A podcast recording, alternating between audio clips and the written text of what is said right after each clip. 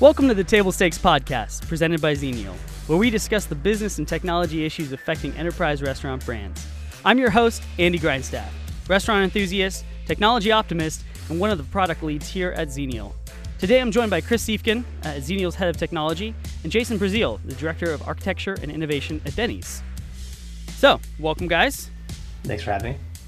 So, Jason, um, as tired as we are all are of the uh, words pivot and, and, reinvent and all those buzzwords that uh, the industry likes to throw around, uh, COVID 19, this, this era of the coronavirus, has prompted restaurants everywhere to do exactly that. And Denny's is certainly uh, no exception. So I'm excited to have you here to share.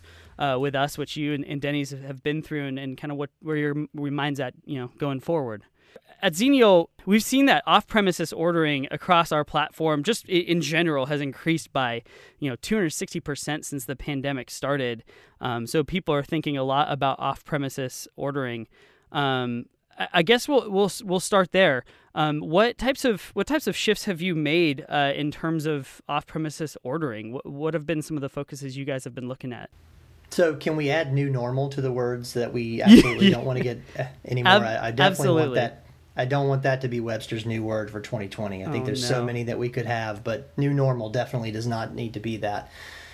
Uh, it's a big shift. So Denny's was primarily thinking about off premise for a long time. We launched our DoD platform in 2017, and it was a big deal. And so as we made this continual shift over, uh, we started to really see the 12% of sales. And, and honestly, when we say 12% of sales was off premise, that also includes a lot of people. Uh, I'm sitting there and I want to order and take something home with me, or I'm calling in, or uh, I'm, I'm coming in and ordering and just waiting on it. So off premise mean, means a lot of things. But that 12% was a really big number. It was a good number. It was a target. Uh, but honestly, uh, a lot of that did come from third party, from the implementation of the Uber Eats and DoorDash uh, national partnership with DoorDash that we have, and and the rollouts of our DoD platform. So our Denny's on Demand platform from that perspective. Um, the, a big chunk of so if you think about it, we were about thirty percent direct channel, uh, and about seventy percent of that was coming from third party channels, which we all know about the fees and everything that our franchisees pay uh, that make those less profitable sales for those delivery platforms. So our big shift was how do we get more people onto Denny's on Demand, and that's been a big focus for us is getting that direct channel going. And then all of a sudden COVID hits, and that twelve percent literally overnight becomes almost hundred percent. Uh, you know, we talk about percentages and percentages and growth, but we've never seen anything where those make sense anymore. We need to talk mm-hmm. about dollars uh, at some point of how many more dollars in sales we had, how it didn't negatively affect the huge losses that we had as part of these um, this coronavirus or lockdown uh, that we're continuing to see. And so in re- in states where we're primarily are, you know, think about Denny's. Denny's a lot of our our travel areas, but a lot of our big travel states. So Texas, California, and Florida, which are the continuing to open and close and open and close and move through tiers. Uh, those are our biggest hits. So they were huge impacts uh, to Denny's. And before I could have uh, I could have an outage potentially on Denny's on Demand where maybe we had a login issue, and it might not even go noticed for an hour, much less be a major issue.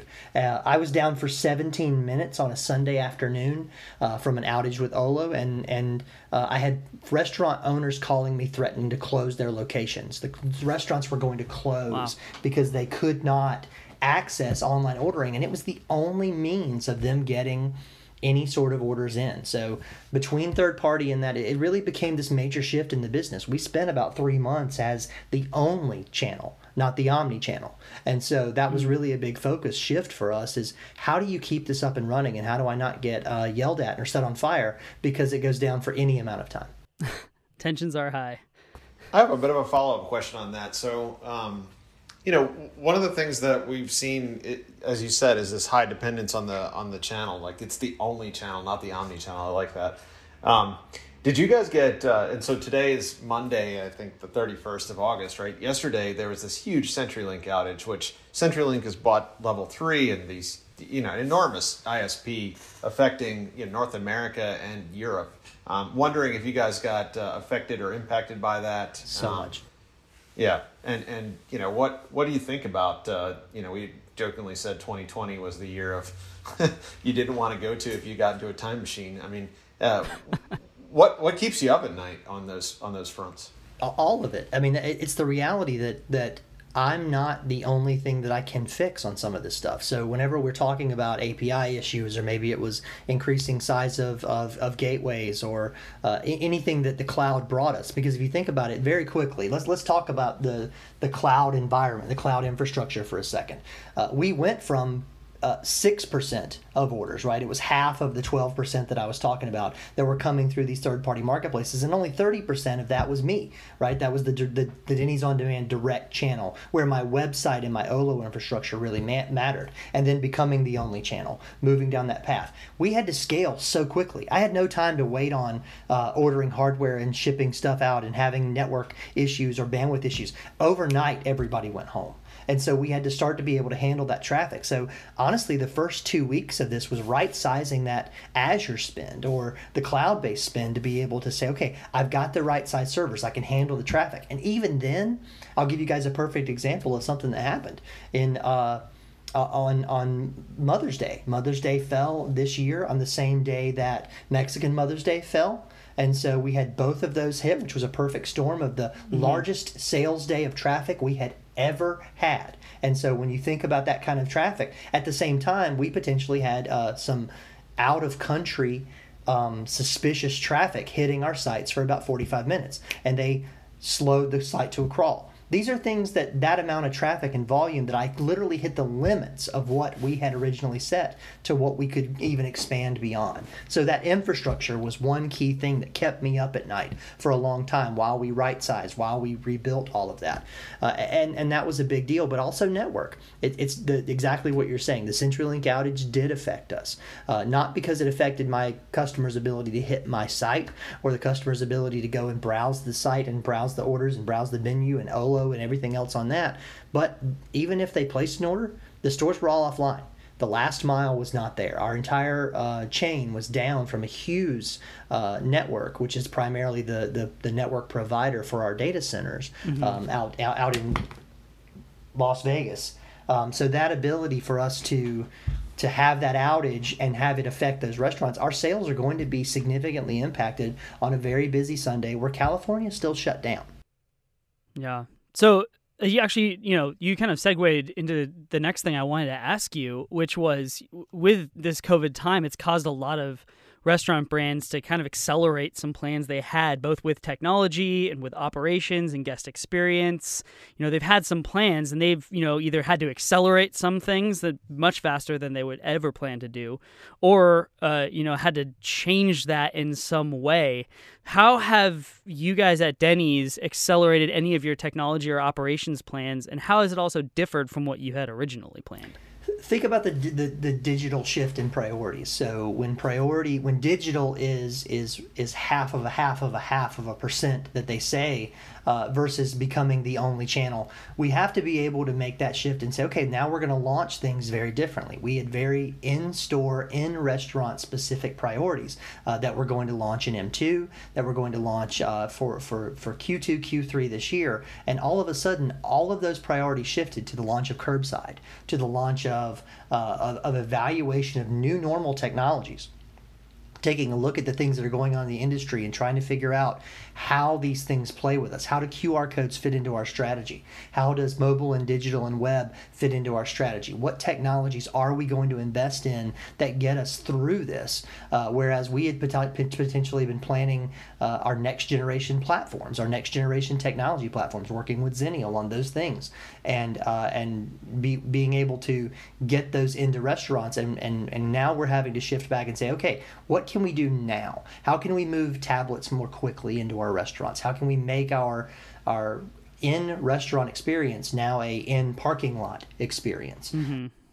Yeah, you guys certainly didn't have the benefit of having a lot of drive-through locations like some of the other you know major brands, and so being a primarily sit-down restaurant, I mean, you guys really had to had to pivot hard. Um, so, in what ways then are you kind of informing or confirming your decisions to see if they work well? Like what what are some of the metrics or some of the pieces of data that you're looking at to find out are we doing well? I know we're in a bit of a scramble drill here. Like 2020 is just a scramble drill, but um, are you using any any kind of metrics or uh, pieces of, of things you can monitor that you know will help you know hey we're doing the right thing or or we need to change what we're doing? We, we seem to be doing a lot of reacting right now. I mean, I think the entire restaurant industry is very reactive um, because we don't know week to week which restaurants are going to be open. We've we've done everything from um, helping to prepare for the in restaurants when they reopen. Uh, we did that a lot of that work in California to try to get back to a larger in restaurant capacity. Um, we've seen, uh, of course, then very quickly they shifted back and closed the restaurants again. So those investments became future investments for whenever things reopen again. Uh, we, have seen those technology shifts around uh, online become a big area of focus. So how do we change the the curbside game? How do we change the way that we're thinking about out of restaurant experiences, digital experiences. And the, and the numbers and levers on that are really around orders, are really around the, the, the, share of stomach, is the way that our marketing team reflects it. Because that's one of the things I keep hearing from the marketing. Um, we're not just competing against the, the fast casuals anymore. We're competing against QSR. We're competing against pizza places for late night. We're competing against everybody. Uh, and so our, our standard answer of these are our top competitors in the fast casual breakfast or day part spaces uh, is a very different world where we're thinking about how do we compete not only with um, uh, the the other share of stomach providers, whoever you want to order food food from, especially on delivery platforms, but even some of those delivery platforms themselves for feature and functionality to drive more of them to the direct channel. Yeah, I think. I mean, I think one of the questions I would have is, do you have any? I mean, have you guys started to even talk about what new normal is? Like, that's the word. Now that like buzzword. Said, I've heard be, you both say it. Eh, it's horrible. It's horrible. It's a horrible word. It's like it's something I personally don't even want to think about. You know, we all want to think about it's going to be the way it was, right? Um, I mean, and lots of people think or say that hey, the the reality of um, the world is, is changed permanently. Um, and, you know, it's almost impossible to answer the question. But at the same time, have you guys started to talk about what potentially the new, the new normal looks like? I mean, uh, we need a better word for it for sure. It's a conversation that we continually have. It, it really is. It's it's a, it's spawned a significant amount of of uh, marketing data. Um, it's spawning a significant amount of technology decision making and and the new normal does become our normal at some point. And and that's really the key is is what do we do when we get there? And how do we prepare if the new normal is not ready yet? Um, i think we all live in fear of another lockdown of another uh, round of this next year another change in the in the weather uh, that maybe affects us just like this has. And so we're we're trying to say, okay, what can we do that makes us more profitable and makes our franchisees more profitable coming out of this humongous crisis that has decimated a lot of their um, their excess, their ability to withstand uh, and grow and around uh, around some of this, and how do we start to prepare for getting back to being in business, getting back to growing our business, uh, while also mentally preparing for the shift in consumer sentiment and understanding the consumer sentiment of um, this has been a major change to things that that we know. So I spent a lot of years in grocery and global grocery, and so I know a significant amount about how European markets uh, really function in that contactless way. So things that you would never see before. Uh, being a major push in the U.S., we always really struggled with why. Why is the U.S. not adopting this touchless card, uh, mm-hmm. the, the the the the RF the RFID tap, right? The NFC taps uh, of the card, as opposed to even inserting the chip. And now you're starting to really see that be a major push in the U.S., uh, where they think that a large number of our consumers are going to be using that.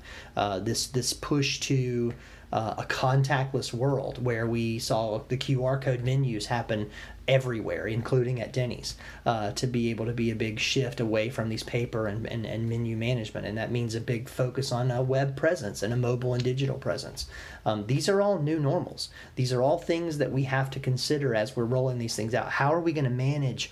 Uh, I've got a, a, potential, how are we going to manage over a million QR codes so that I have these variations? How, how do you even manage that many QR codes and know where it's pointing to and manage the links behind it and have the systems in place to be able to scan those so that it ties the QR code manufacturer to the link to the back end CRM system where it gets delivered or the mobile and digital platform? How do I tie it into my mobile app and make sure that that's part of it? And curbside being the option. How, how do I continue to give my customers options in ways that I've got to truly meet them where they want to be? Uh, that's really the big shift is uh, it's not about coming to denny's and having the experience that denny's is providing you. It's about coming to any restaurant and having the restaurant experience that you want. Maybe i want a curbside experience. Maybe i want to be met outside and not have to go in. Maybe i want to have a third party delivery where all i have to do is uh, uh, place the order on your on your system and, and and then have it delivered. But oh by the way i don't expect to pay a lot more for that delivery because that's just part of the convenience that you owe me. And so I think one of the biggest shifts for this, Chris, is, is that as we think about the, the technology solutions, and I, have said this for a couple of years about mobile apps, and now I'll say it about in restaurant digital experiences. There used to be this thing where people were wowed by new technology. You could really wow them with something new that you want to do. And now it's if you don't have this, this is the table stakes by which I, I judge you and will dis and will walk away from your brand if you don't have it. Yeah, I think. I mean, I have kind of two follow up questions. The first, you know, around um, around size of the average ticket, right? You know, we talk a lot about that um, and how you know historically it's it's sort of no secret that most um, most restaurants and QSRs want to uh, do online ordering and delivery and or uh, kiosks because they increase average ticket allows you greater customization and um, there's no guilt between you and the other side of that screen about what you're ordering. And you know anecdotally i've seen it myself where i would i would never walk into a place and order perhaps the amount of food that i order. And like uh, you know anecdotally my, my uh, stepdaughter ordered from denny's the other day and i think she bought about $50 worth of food just for herself right? And um, and there was like some kind of crazy customize your own grand slam um, six ways from sunday. I don't know. Um, but uh, but but yeah, I mean, I, I, think there's some questions about that, and is that is that helping to offset some of the challenges in the traffic? And then um, maybe a follow up question would be, you know, what about the, you know, I, I definitely hear you about the table stakes for um, uh, for technology, but but it seems like operations is a big factor in that. And you know how, like we've done a lot of guest facing technology. How um, how do you think operational technology might change because of some of this stuff um, that we're talking about here.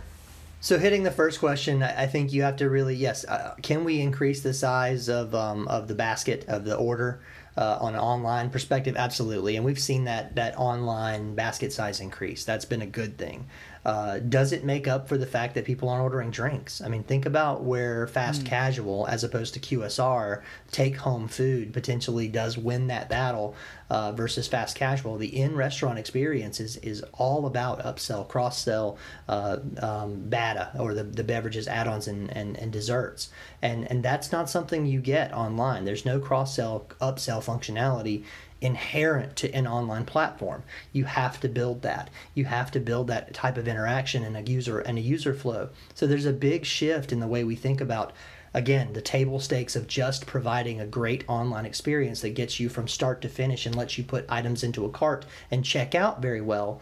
That's one thing, but now giving a, a, a server assisted order experience online with the UX, where UX, Andy, and you know I love this part, the UX becomes the big part of it. It's not just about how quickly or how many clicks, it's mm-hmm. what else am I adding to that value to drive upsell and cross sell in the way that we think about these mobile apps. That's not been a focus in the fast casual space because the fast casual space ordering and online was really just another platform. It was just extra money when it becomes the only way to make money, then you have to start applying all of those in restaurant theories to what they have and how they make business to the online experience without the server, without training and operations being the real win there. Uh, we've seen that as, as we start working with um, uh, off premise call center ordering uh, and helping make sure that we're managing that more effectively. So that is a, an announced initiative that we're working with uh, to, to work on helping our upsell and cross sell from our dial in and call center orders to really help that because it allows our in restaurant staff to be more focused on the on the customers that we do have uh, as we've had to manage that. And second part of your question, remind me just real quick. Um, yeah, I think the second part was, uh, you know, how how does technology, you know, we've done a lot of work together on building out great consumer experiences and you know, from our perspective, from the from Xenial's perspective, a lot of our focus has been around enabling you know teams like yours to build your user experience on top of our APIs and and provide that plumbing. You know, Xenial is not a household name, but we, we certainly touch a lot of consumers out there. I wonder, you know, what do you think that the operations component of the restaurant may you know may be impacted here so you know not just i know converting um, parking parking lots to more of a car hop type business is is one of the things that you guys have done. But I wonder, does this impact kitchen operations? Um, does this potentially impact um, you know behavior when we get back in the store where I've already ordered and I'm just sitting down? I mean, what do you think um, the long term implications of of uh, impact to the actual operations in the store are going to be? So we talked about, uh, and answering the second part of your question, we talked about the the impact of the contactless aspect of it. How do I, I, I don't have to have menus anymore, or I have to change the way I think about menus and, and, and the, the, the touch interfaces that we do. Um, I have to think about the way that, that, that contactless affects tabletop and tabletop kiosk and the things that a customer wants to have that somebody else is touching uh, on their mm-hmm. table. And then from that perspective of the, the interaction itself. You know, it's it's really about uh, how do I get that order more quickly. And honestly, I'll tell you one of the biggest things when you have a lower capacity in your restaurants, you're not able to get there. Table turns become so much more important. We've got to get people in, fed, and out. And that doesn't mean having that additional four or five minutes to take the order, walk back, and put it into POS. The in hand tablet for taking the order that saves those few minutes become very important to table turns, especially when you're operating at 25, 50, and 75% of your previous on a Sunday morning on the West Coast, as an example. So those are big things from an operations perspective. Um, I don't think it's any secret, and I'm not sharing anything that there's a major shift in the way we think about delivery. Uh, delivery is a significant number of new options that are coming out, and the first one I'll, can, I can talk about is virtual restaurants.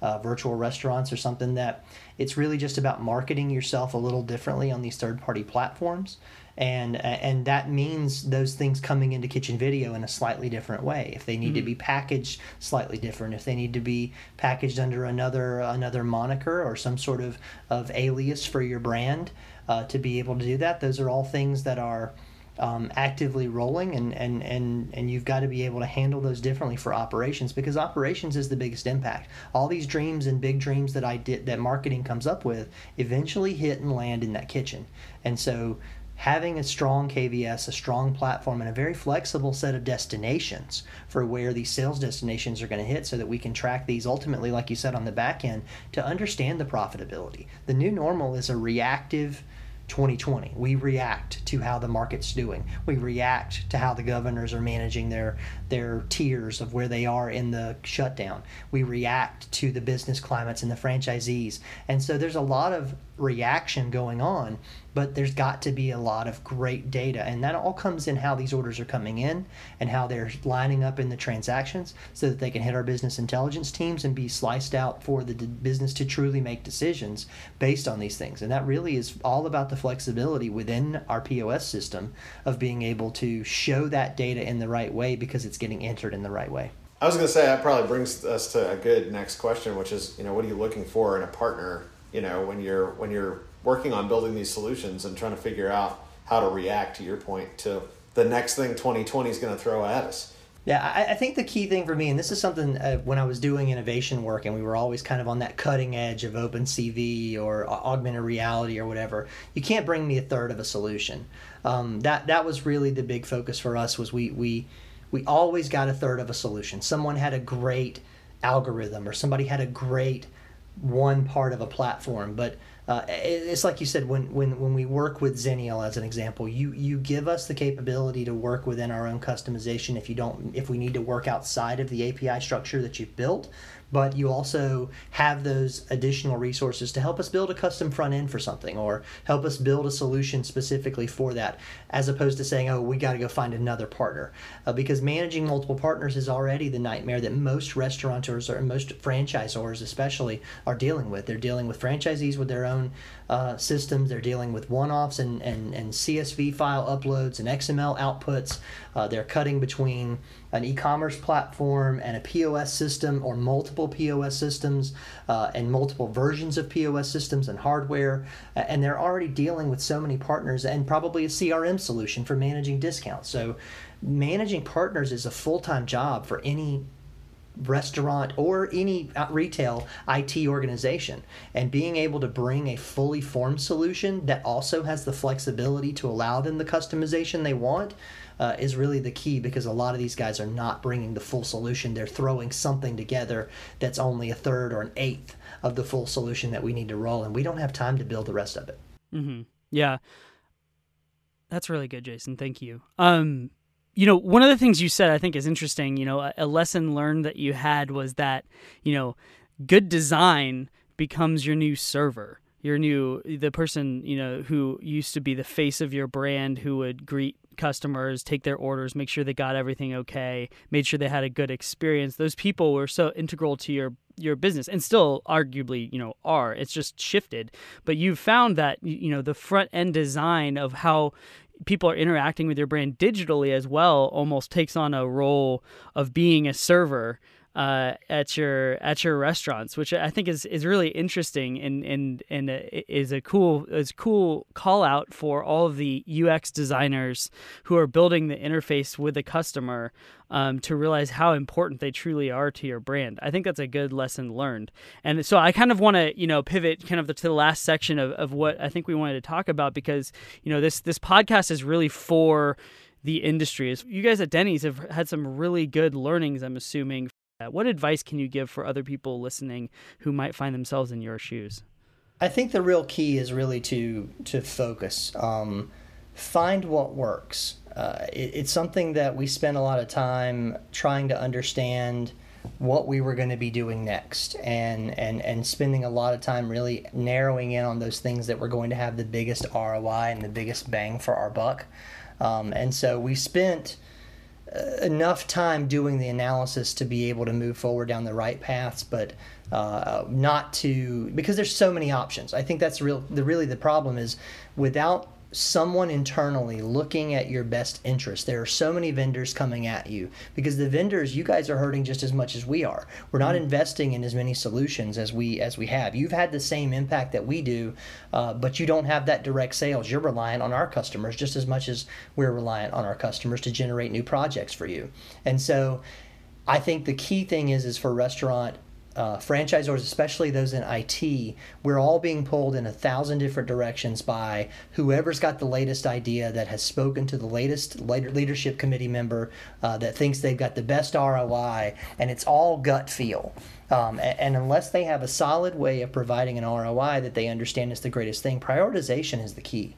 You can't do everything well. You will probably end up doing um, too many things mediocre. And so we've got to focus in on the things that we want to do and really get those top five, top 20, whatever it is that you have the capability and capacity to do. Because I know all restaurant IT organizations have been hit very hard probably hit the hardest uh, from a resources perspective, from a furlough perspective. And so, really being able to accomplish the things you want to do and, and grow that business in the right way, not just in the way that you're some of your operators and some of your marketers who are throwing things against the wall to see what sticks. You can't do it all. Uh, and, and we've had to really focus our business on saying, okay, I need to know what the impact is. I need I, you have these 17 things you want to do and I can do 6 of them which six really mean the most and let's have the hard conversations that maybe that means we won't get to some of these on the list or at least we can prioritize that work around and, and one of the things it's led to is us um, doing a significant amount of investigation of uh, quick POCs, uh, and I think that's really the key thing for me is the ability to fail fast. You've got to fail sometimes. You've got to fail some of these ideas, or else you never fail fast. You just keep doing things.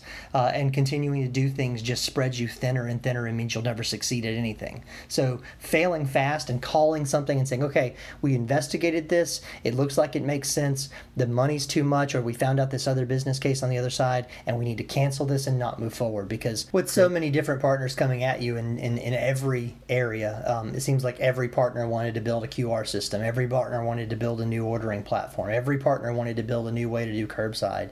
Um, what you end up doing is getting exhausted by looking at everything that everybody's coming in. And if you're a franchisee, uh, or if you're a franchisor with a lot of franchisees who are looking for everything they can do to rebound their business, and yeah. they don't they don't want to be reliant on what they consider maybe slow moving bureaucratic franchisor organizations, they're going to be trying everything. Uh, and what you end up doing is, and this is something that we saw and we saw with you guys, uh, every time a franchisee would come up with something, we would come back to one of our providers, that partners that we have a long-standing relationship with, and say, "Hey, we know you guys can do this better. Can you help us do that?"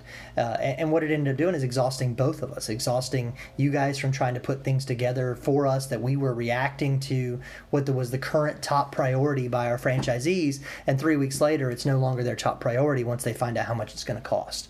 And so not exhausting and ruining those partnerships, not exhausting and ruining those partnerships between the IT staff and the business or the IT staff and franchisees because you're not seen as reacting to them or delivering to them. You have to have people focused that are just on the customer service or what we call the business relationship management. So that's one of the things that I've taken into my team uh, that we've expanded the role of is the IT business relationship management, not just with my internal cu- customers, but we have the brand advisory committees which are which we have franchisees sit on on that I'm constantly talking to franchisees, having those conversations with some of our larger franchisees that have IT. They I call it they have their own nerds, and so I can have a nerd to nerd conversation with those guys and be able to say, okay, here's the reality of what you're asking. I know you're pushing for this new fangled, awesome, cool solution that you just heard, this super cool pitch that says it's completely ready. But here's what I can tell you: it's not integrated with POS. It's not integrated with our back end uh, providers. You can't process credit cards on that system.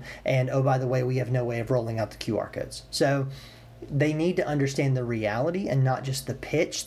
So I think you both touched on this that, you know, making sure when you're part of an enterprise restaurant chain, especially one that's nationwide, being able to make sure your teams are having touch points with people on the ground and finding out what problems they have is a really good reminder because like like like Chris said like we're we're going to get tunnel vision get stuck in our four walls in our work from home environment and you have people on the ground really fighting the fight and I think that's a good important reminder for people to not forget that you have ambassadors on the ground who can tell you exactly what they need. Cool. Well, I, you know, guys, I think that that brings us to our time today. Uh, Jason, uh, really, thank you so much for for being here. Really appreciate your insight. Um, Chris, thank you so much as well for for participating, and uh, thank you for our audience for listening. Uh, join us next time on the Table Stakes podcast for a dash of innovation, a pinch of technology, a tablespoon of business strategy, and a generous measure of good humor. We'll talk to you next time. If you have any questions about what you heard today, or would like to suggest a topic or guest for an upcoming episode, we want to hear from you. You can reach us at tablestakes at xenial.com.